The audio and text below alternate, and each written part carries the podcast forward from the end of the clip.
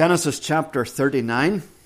The scene has changed from uh, last week. Last week we were focusing on Judah, and the chapter took in about 20 years.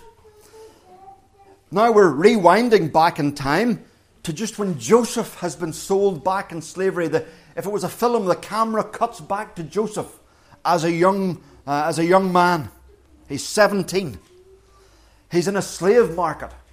And the captain of Pharaoh's guard has just purchased him. And Joseph is far from home. He's far from God's place, the promised land. He's far from God's people. And he's been forsaken by his brothers. Well, what of God? Has God forgotten him? You know, there are times when we find ourselves in circumstances and we can feel forgotten by God. Uh, life takes a turn for the worse. And we think, where is God? Or some life changing moment comes along and we feel alone. And then sometimes, just as we're getting our head above water, another wave crashes over us. And we think, why did that have to happen? Where is God in the midst of all of this? I can't take any more. You know, someone once said to me, It's okay for you to talk about trusting God. Nothing ever goes wrong in your life. And I thought, which, which version of my life are you watching? Um, but Joseph, you couldn't say that to Joseph. And Joseph is a great example in this of trusting God and living for God uh, when things go from bad to worse. And the question that the book of Genesis, one of the questions that the book of Genesis is helping us deal with is Is God worth trusting? What does trust look like, and is God worth trusting? And this passage shows us what we need to remember and hang on to, and how we need to live. So, three things that I want us to see here. First of all, God has not forgotten Joseph. God has not forgotten Joseph. It would be easy to read the story of Joseph and see Joseph as the main character. It's a superb story. But we need to remember that behind all the drama, there is the director of the story. God Himself is central. And the, the writer, the narrator Moses, makes that clear to us that God is central. And I want us just here to notice three things. First of all, notice the Lord's presence. Notice the Lord's presence. It starts off, verse 2, with the statement The Lord was with Joseph. The Lord was with Joseph. God hasn't forsaken him. He's with him even though he's far from home and far from family. And that's, that's worth noting because it doesn't seem odd to us because we live uh, here in Western Europe in a place that has been saturated with Christianity. And it's teaching that God is everywhere present. The ancient people believed that their gods had jurisdictions, that they were geographically limited, that they were tied to one place. God may have spoken to Joseph in Canaan God and Joseph may have been close in Canaan, but now he's hundreds of miles from there. And yet we're told that the Lord was with him still. And the narrator makes it clear in other ways too. One of the things to look for in, uh, in this passage is repetition. Repetition. How he's written the story, he repeats lots of words. It's very clear in the Hebrew uh, sometimes it's less clear in English, but one of them you can see very clearly in those f- first five verses. Look for the, the word Lord. And it's repeated uh, five times in those opening five verses. It's actually repeated a further three times at the end of the chapter. We're told not only that the Lord was with him, but we're told over and over again, the Lord, the Lord, the Lord. You mightn't think, well, that's odd. Well, Mark, it says that the book of the Bible is about God, is it not? But actually, this name for God doesn't appear in the rest of the Joseph story except once in chapter 49. And this name of God, the Lord, it's in capital letters in our Bible, refers to God identifying himself as the promise making, promise keeping God who does not leave his people. And is being hammered home to us. He's here with his people.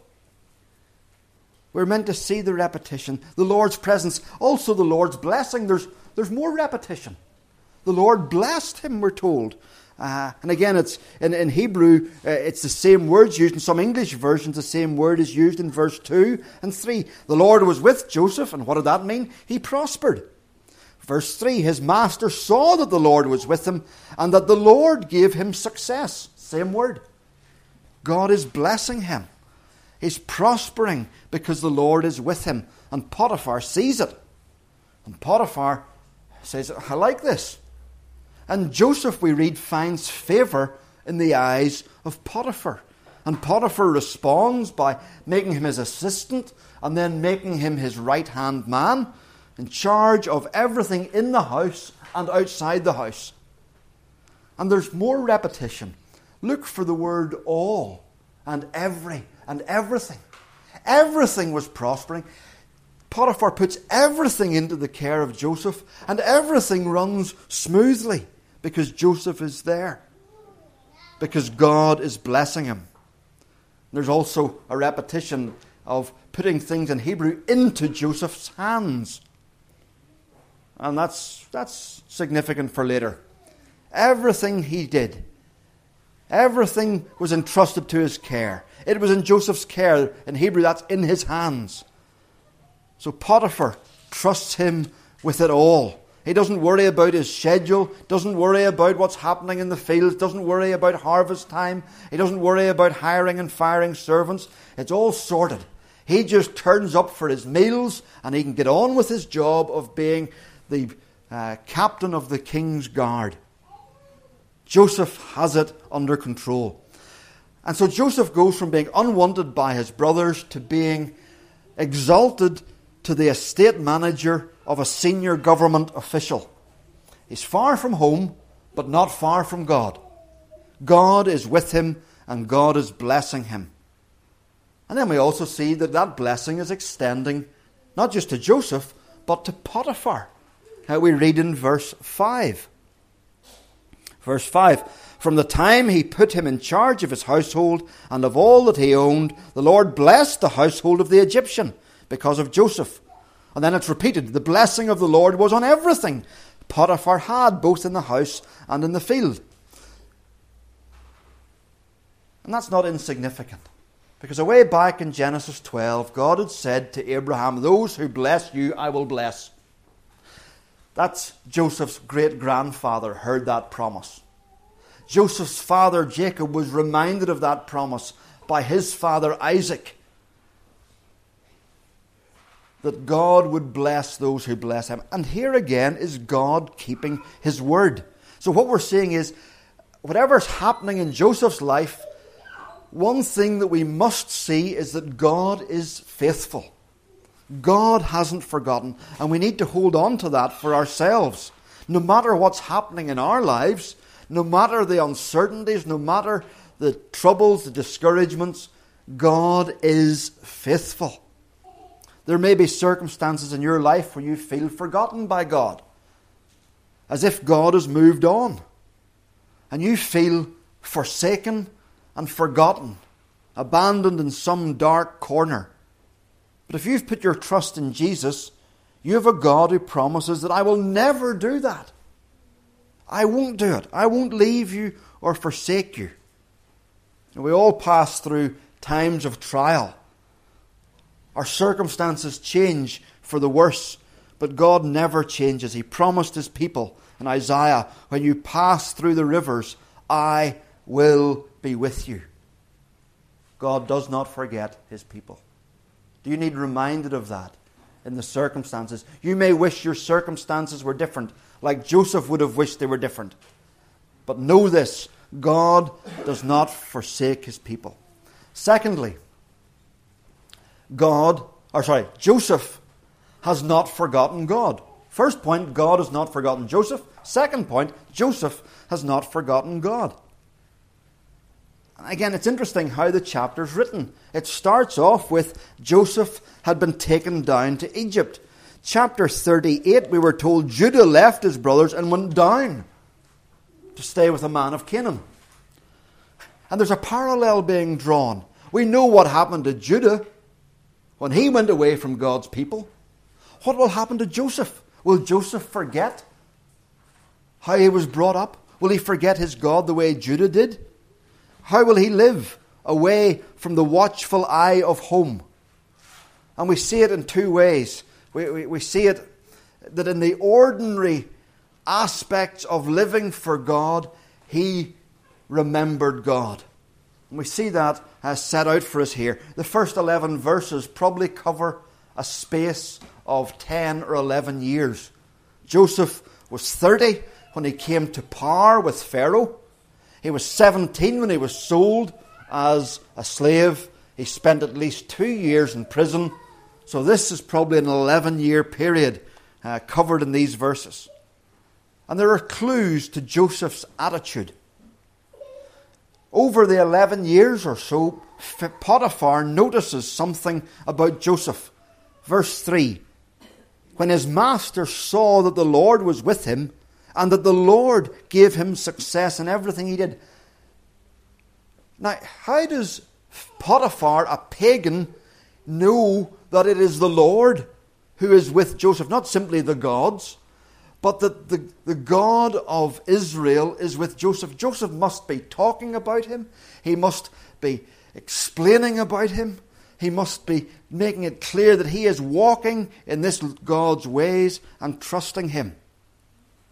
Joseph is living in such a way that Potiphar knows that Joseph's God eh, plays a major role in his life.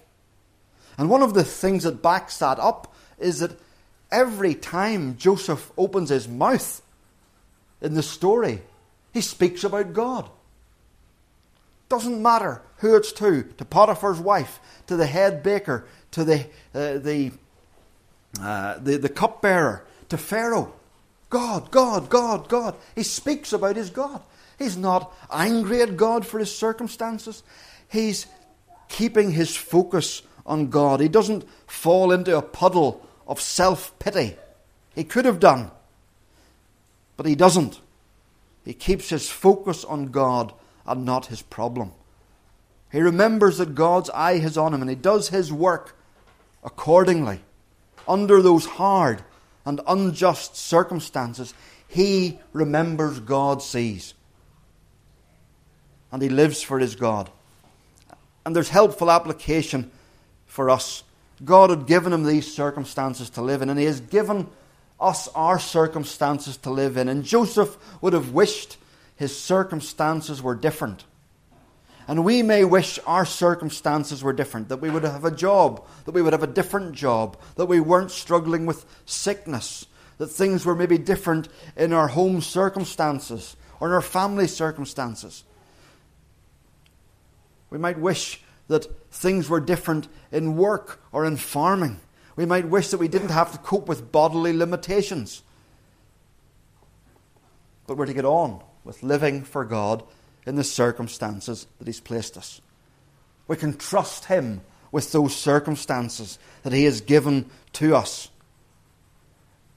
And if we're not yet trusting Him for salvation, it may be that He has shaped our circumstances to bring us to a point of saying that we can't cope with life ourselves, that we need someone bigger than us and bigger than our circumstances. And He's pointing you to Jesus Christ. If you haven't yet put your trust in Jesus, come to Him and put your trust in Him. And we'll see in this chapter that He is worthy of our trust. And if you have put your trust in Jesus, remember that God has not forgotten you and live like you have not forgotten God. Joseph determines to be the best he can be within the circumstances that God has given to him. And that is our calling as well. There are those who face their troubling circumstances with complaints and whining and what ifs. And they say, if, if things were different, I could live for God better. Well, Joseph shows us how to trust God and live for God amidst the trials. Now, we're about to see Joseph's faithfulness in a dramatic way. But make no mistake, Joseph is faithful under intense pressure because he has been faithful daily under lesser pressure. He is faithful under these very particular circumstances that we'll read in a moment because he has been faithful in general circumstances day after day after day in the grind of life. So let's see Joseph um, not forgetting God in these acute circumstances that we come to, under severe temptation. And just when things seem to have turned the corner and life is looking up and he is Potiphar's right hand man, there's a serious crisis. We don't know where in the 11 years it started. We're told in verse 6 that Joseph is well built and handsome. That's an odd statement in the Bible. Men's appearance isn't usually commented on, and it's flagging something up for us here. And immediately we see why we're told not only has Potiphar noticed Joseph, but his wife has noticed him too. Notice that the blessing of good looks has opened the door uh, to temptation. Um, those of us who are less handsome may not have that to wrestle with. Uh, but there is a principle here. Watch that the blessings that God gives don't become opportunities for temptation. And that can happen. There are times whenever God gives an opportunity, He gives a blessing, He gives a job, but with it comes the temptation to work on the Lord's day. Um, and there are times when the blessings that God gives bring with them their own testing. So watch for that. But let's look at this, and we'll look at it under, under uh, just three hooks. First of all, a severe temptation. A severe temptation. Now remember, Joseph hasn't forgotten God, but Potiphar's wife has seen Joseph and she wants him. She demands him.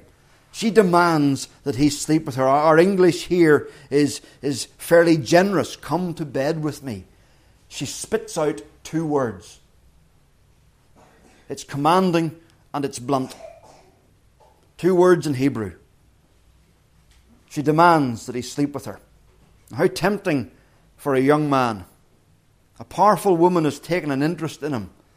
Uh, and it's not a notion either. She keeps on and on and on. Uh, verse 10 And though she spoke to Joseph day after day, persistent nagging, and think of all the pressures. It's a severe temptation. Pressures from all sides. Natural desires. The opportunity's there. Who'll know?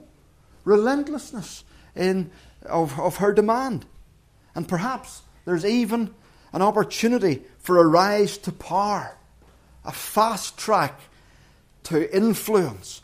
Maybe if she gets together with him, Potiphar can be done away with and pushed aside, and, and Joseph can rise to prominence. Maybe he could have made all sorts of excuses. After all, I'm a slave. What can I do? Or, well, when in Rome, do what the Romans do. Or when in Egypt, do what the Egyptians do. After all, who'll know? Who'll know? Nobody'll know. Or he could have theologized about it. Well, God did say in those dreams that I would become powerful. Maybe this is God's way for me to become influential. Or maybe he could have said, What on earth would I follow God for? I don't owe God anything. Look at the mess He's got me into. He owes me. I don't owe Him. Or He could just have said, This is too much. Her nagging has worn me down, like Samson would say, and would just give in in the heat of the moment. What severe temptation. And perhaps you find yourself under severe temptation at times. And you could find yourself under temptation to, well, sure, all my friends in school are doing this, and I'll do it because it seems so easy, and after all, who'll know? Or perhaps you could theologize about it. Well, God has led me into this situation, and if He hadn't led me into this situation, then uh, it wouldn't have happened, so God must want me to do this. What twisted reasoning. Or maybe we're resentful at God. Why should I obey God? God owes me, I don't owe Him. He has made a mess of my life. And we can use our anger at God. Or we could just say, I can't take it anymore, I'm giving in. Let's look also then. The second hook is a strong refusal. A strong refusal from Joseph in contrast, contrast to her brusque, short, abrupt demand. Joseph pours out his refusal, building up argument after argument. With me in charge, he said to her, My master does not concern himself with anything in the house. This is verse 8. Everything he owns has been entrusted to my care. No one is greater in this house than I am. My master has withheld nothing from me except you, because you are his wife. How then could I do such a wicked thing and sin against God? I wonder if day after day, as she's been saying to him, Joseph has been figuring out his response, and then one day he just launches it at her. Or maybe this was something that came out the very first time. He would betray his master's trust. He would ruin their marriage. He reminds her, You are his wife. And perhaps surprisingly, were you expecting him to finish verse 9 the way it finished? My master has done this. My master has done that. My master has not kept anything from me. You are his wife. How then could I do such a wicked thing and sin against my master. But oh no, not my master, God. God. Joseph, although he's in Egypt, knows he's under God's gaze. And he's aware of God's gaze, not for him when in Rome do as the Romans do. As one writer puts it, Joseph was not that sort of youth. His piety was not a matter of longitude and latitude. His godliness was not a matter of his coordinates. His godliness was not a matter of what part of the world he was in. His godliness was not tied to the fact that I behaved one way in church and another way in school. I used to do that. To my shame. I had a mask for school and, or uh, for home and church and a way of life in school. My piety was tied to my coordinates. Don't let yours, particularly young people, don't let your walk in God's ways be tied to your geography, living one way at home or on a Sunday and a different way during the week. And what a contrast Joseph is to Judah. Judah, the first come hither glance that a woman gives him, and he's gone. Joseph, she nags and nags and nags, and he refuses, refuses, refuses. His no was a no. It wasn't one of those no's that's actually a yes. He doesn't sort of run away from her looking over his shoulder to see is she chasing and sort of giving a look that says, Come on after me. I have to make this look good. William Taylor, who made the comment about latitude and longitude, said there was no yes in the no which he uttered. There was no yes in the no. I've been reading in the book of Numbers about the prophet Balaam, uh, and there, he, he said that he wouldn't go with the, uh, with the messengers, and he wouldn't curse Israel, but there was a yes in his no, and he ended up going. And there are times throughout the Bible we find that there is a yes in the no that people utter, a half heartedness. And let us say no to sin as if we meant it. And let us keep saying no. Her persistence is matched by his persistence. And when she corners him and grabs him, he tries to run. She holds on to his garment. And it's not a cloak like an, out, an outer coat, It's his, his whole garment that he's wearing. And he wriggles out of it. And he runs out the door. Doesn't care who sees him running out of the house with little on. He'd rather be humiliated and keep his integrity. Matthew Henry says it is better to lose a good cloak than a good conscience. What instruction there is here for us when we face temptation. Let your no be no.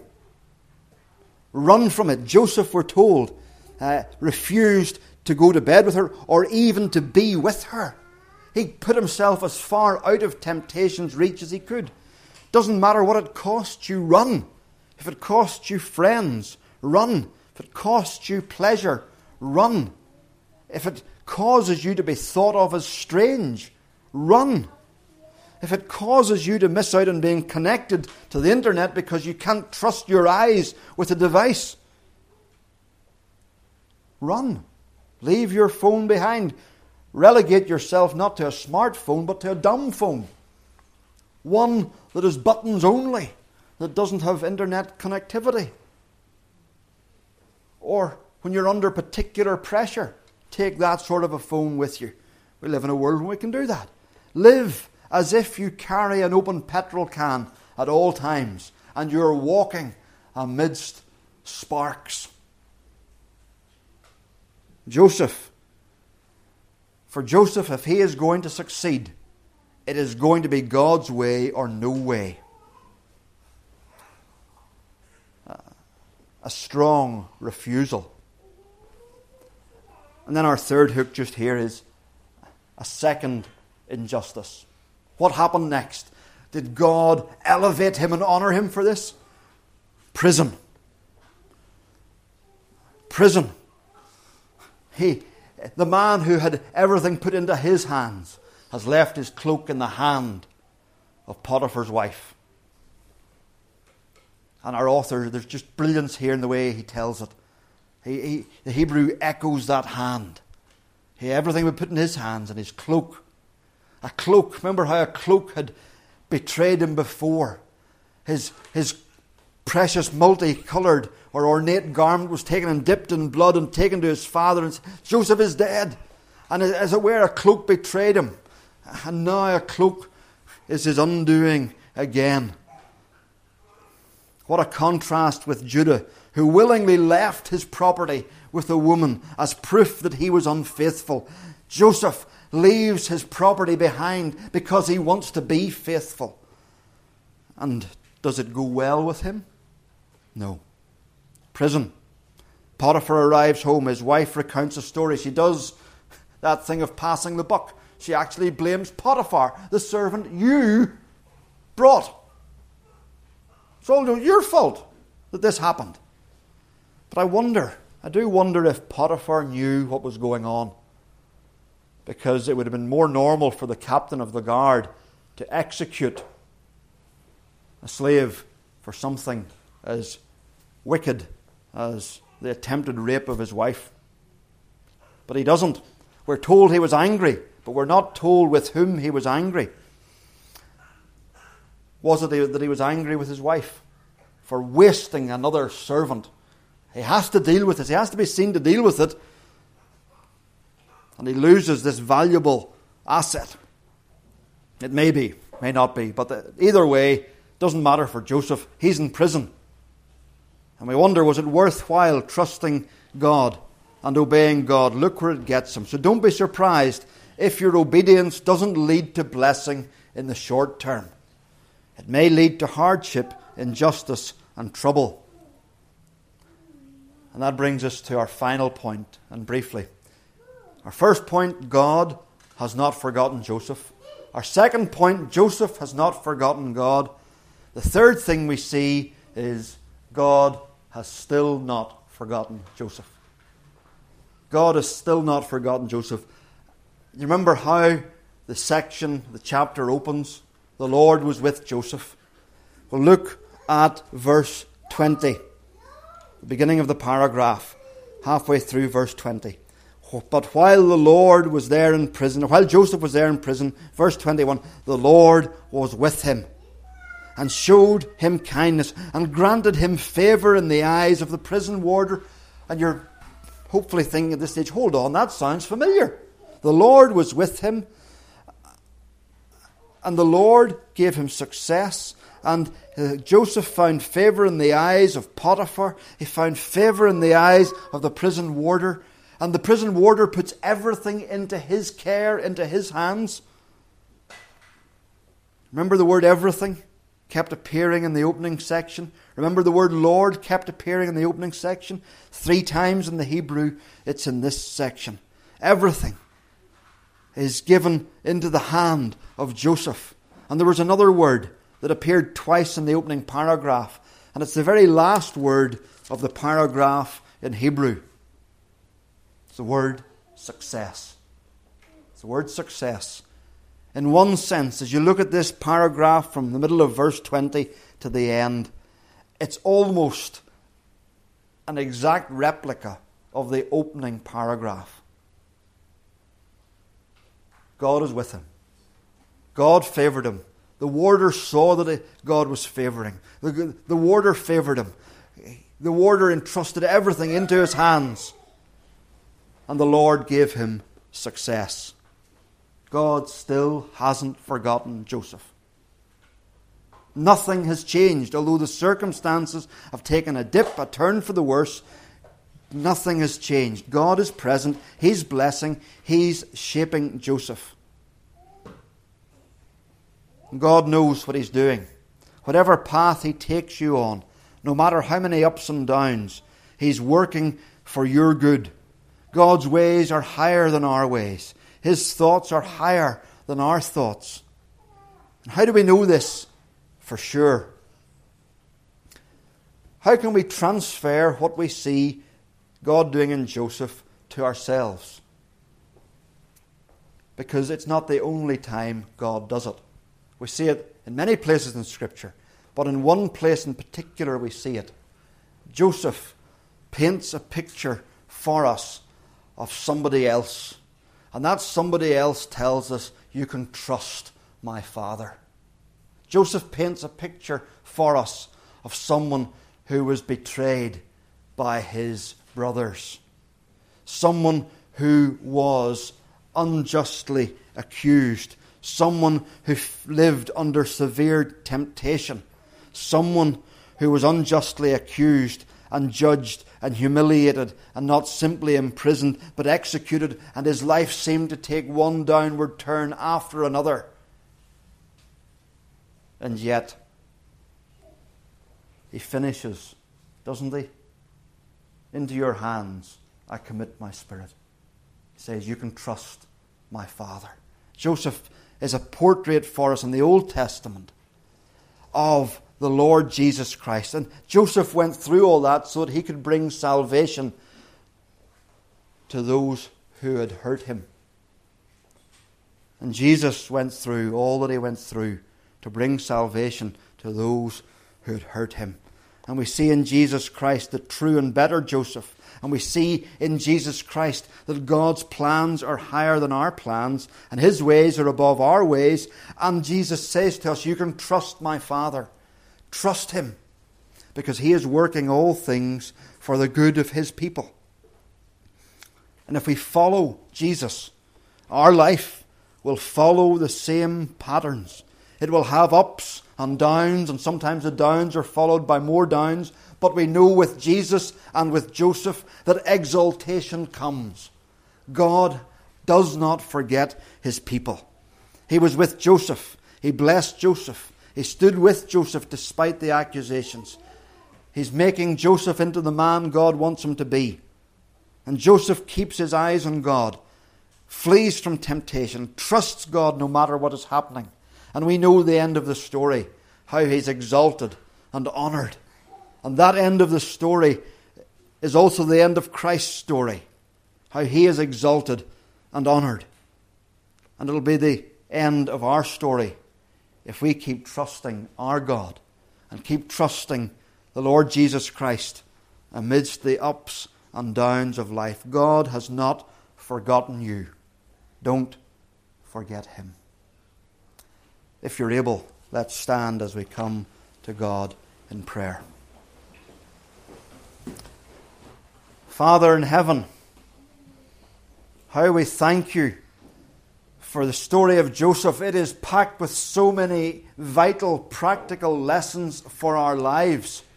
And yet it paints this portrait as well of a true and better Joseph, one who resisted temptation, one who was unjustly accused, one who was imprisoned and executed. And that was part of your great plan to bring salvation to many. And you pictured it in Joseph, a man unjustly accused, a man imprisoned, a man, and this was the pathway to bring salvation to many. So, Lord, we see that your ways are higher than our ways. They're better than our ways, and we can't figure them out.